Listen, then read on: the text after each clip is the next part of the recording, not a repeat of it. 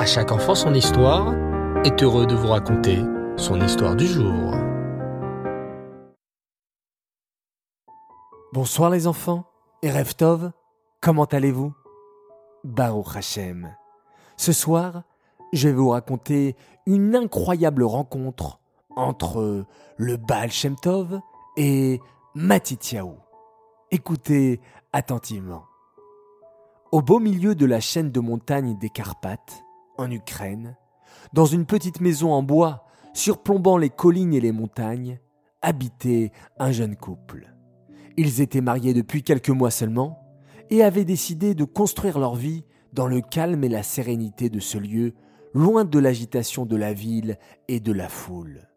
L'homme s'appelait Israël. Petit, on l'appelait Isroulke.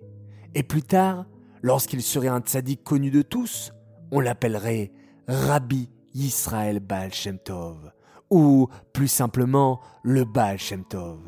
Malgré sa jeunesse, un air sérieux se dessinait sur son visage, et ses yeux reflétaient une joie et une sérénité profonde. Sa jeune épouse, Hana, était heureuse, bien qu'elle ne voyait pas beaucoup son mari.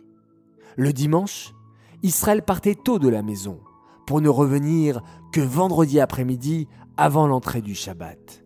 Toute la semaine, il s'isolait dans les forêts épaisses qui se trouvaient dans la région pour prier et se connecter à Hachem. Il partait seul, jamais découragé, ni par la chaleur étouffante de l'été, ni par les durs hivers neigeux, prenant simplement son bâton et son baluchon contenant quelques affaires, son talit, ses téphilines, un ou deux livres et quelques tranches de pain qui lui suffiraient pour toute la semaine. Rana savait que son mari était un grand sadique, un homme saint, et c'est pour cela qu'elle était heureuse. Mais elle était la seule à le savoir. À cette époque-là, le Baal Shem Tov vivait comme un tzaddik caché. Les personnes qui le rencontraient pensaient qu'il était un voyageur comme les autres, un juif simple. Ce n'est que plus tard qu'Israël se dévoila aux yeux de tous et devint le saint Baal. Notre histoire se déroula pendant l'hiver. La neige avait commencé à tomber et recouvrait le paysage d'un épais manteau blanc. La fête de Hanouka approchait, la fête de la lumière et de la joie. Lorsqu'arriva la semaine pendant laquelle on allumerait les premières bougies de Hanouka, Israël partit, comme à son habitude, à l'aube du dimanche. Mais avant de partir, il dit à sa femme Ma chère épouse, j'espère, avec l'aide d'Hachem, être de retour avant le premier soir de Hanouka, pour pouvoir allumer la première bougie ensemble. Mais si jamais, Chasve Shalom, que Dieu nous en préserve, je tarde et que la nuit tombe, ne m'attends pas, et allume toi-même la bougie afin de ne pas rater cette grande mitzvah. Puis, il prit la route. Sa femme Hana le regarda s'éloigner, priant fort Hachem qu'il protège son mari pendant son voyage. La semaine passa et Hanouka approcha. D'ici quelques heures, les maisons juives seraient illuminées par la première bougie de Hanouka. Israël prit la route du retour. Il lui restait un bon chemin à parcourir avant d'arriver, mais il connaissait ses sentiers sur le bout des doigts. Il avait l'habitude de les emprunter. Ses lourdes bottes s'enfonçaient dans la neige. Le froid était vigoureux. Un vent violent lui fouettait le visage et pénétrait ses entrailles. Pour ne rien arranger, des flocons de neige épais s'étaient remis à tomber, rendu la vue difficile. Israël continuait à avancer, mais les chemins se ressemblaient tous lorsqu'ils étaient couverts de neige. Les arbres ne lui donnaient plus d'indices sur sa progression, et, pour la première fois, il n'arrivait pas à retrouver la route pour entrer chez lui. La nuit commençait à tomber, et ses yeux, fatigués, erraient à la recherche d'une piste. Mais, hélas, il tournait en rond, et à chaque fois qu'il pensait qu'il se rapprochait de la maison, il se retrouvait au même endroit que précédemment. Mais non, les enfants, Ce n'est pas un homme comme le Baal Shem Tov, un homme si confiant et joyeux qui allait perdre sa patience dans un moment pareil. Non, le Baal Shem Tov gardait son calme et sa sérénité. Il continuait à avancer malgré les difficultés. Seulement, quelque chose le chagrinait. L'heure tournait, et bientôt il ne pourrait plus allumer la première bougie. Qui connaissait autant que le Baal Shem Tov l'importance du moment de l'allumage? Il aurait tellement voulu allumer sa Hanoukia en compagnie de son épouse à la bonne heure. Il savait que chaque année, à ce moment-là, une lumière spéciale se dévoilait sur le monde, comme un dévoilement d'Hachem plus intense, qui n'allait peut-être pas percevoir cette année s'il ne rentrait pas à temps. La fatigue commençait à avoir raison de lui. Il n'arrivait plus à faire face au vent violent et à la torpeur de la nuit. Il décida de s'asseoir sur un rocher. Et, quelques minutes plus tard, il sentait qu'il commençait à s'assoupir. La forme des arbres devenait comme une partie de son rêve, quand, soudain, il avait l'impression de distinguer une forme humaine qui s'avançait vers lui. Le Baal se concentra et vit un homme entièrement vêtu de blanc, tenant une grande bougie blanche, se rapprocher de lui. Il pouvait à présent distinguer son visage, le visage lumineux et bienveillant d'un grand sage avec une grande barbe blanche. Comment cet homme était-il arrivé jusqu'ici? Qui es-tu? Lui demanda le Baal Shem Tov. L'homme lui sourit de bon cœur et lui répondit Je suis Matityahu, le Kohen de Modine, l'homme des Rashmonaïm. Vous vous souvenez qui était Matityahu, les enfants? Oui, c'est le héros de l'histoire de Hanouka. Mais que faisait-il ici? Notre histoire se déroule bien après des milliers d'années après l'histoire de Hanouka Écoutez bien la suite et vous comprendrez.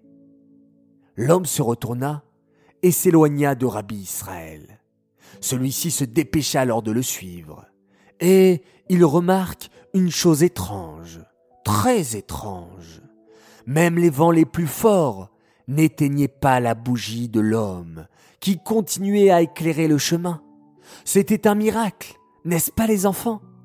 Oui, car la flamme d'une bougie est très fragile et s'éteint normalement facilement. Le Baal Shem Tov suivit un long moment l'homme et, petit à petit, il commençait à reconnaître les environs et se rapprochait de sa maison. Bientôt, il aperçut une petite flamme briller à l'intérieur d'une maison. Oui, c'était la bougie de Hanouka que sa femme inquiète avait allumée en attendant qu'il rentre.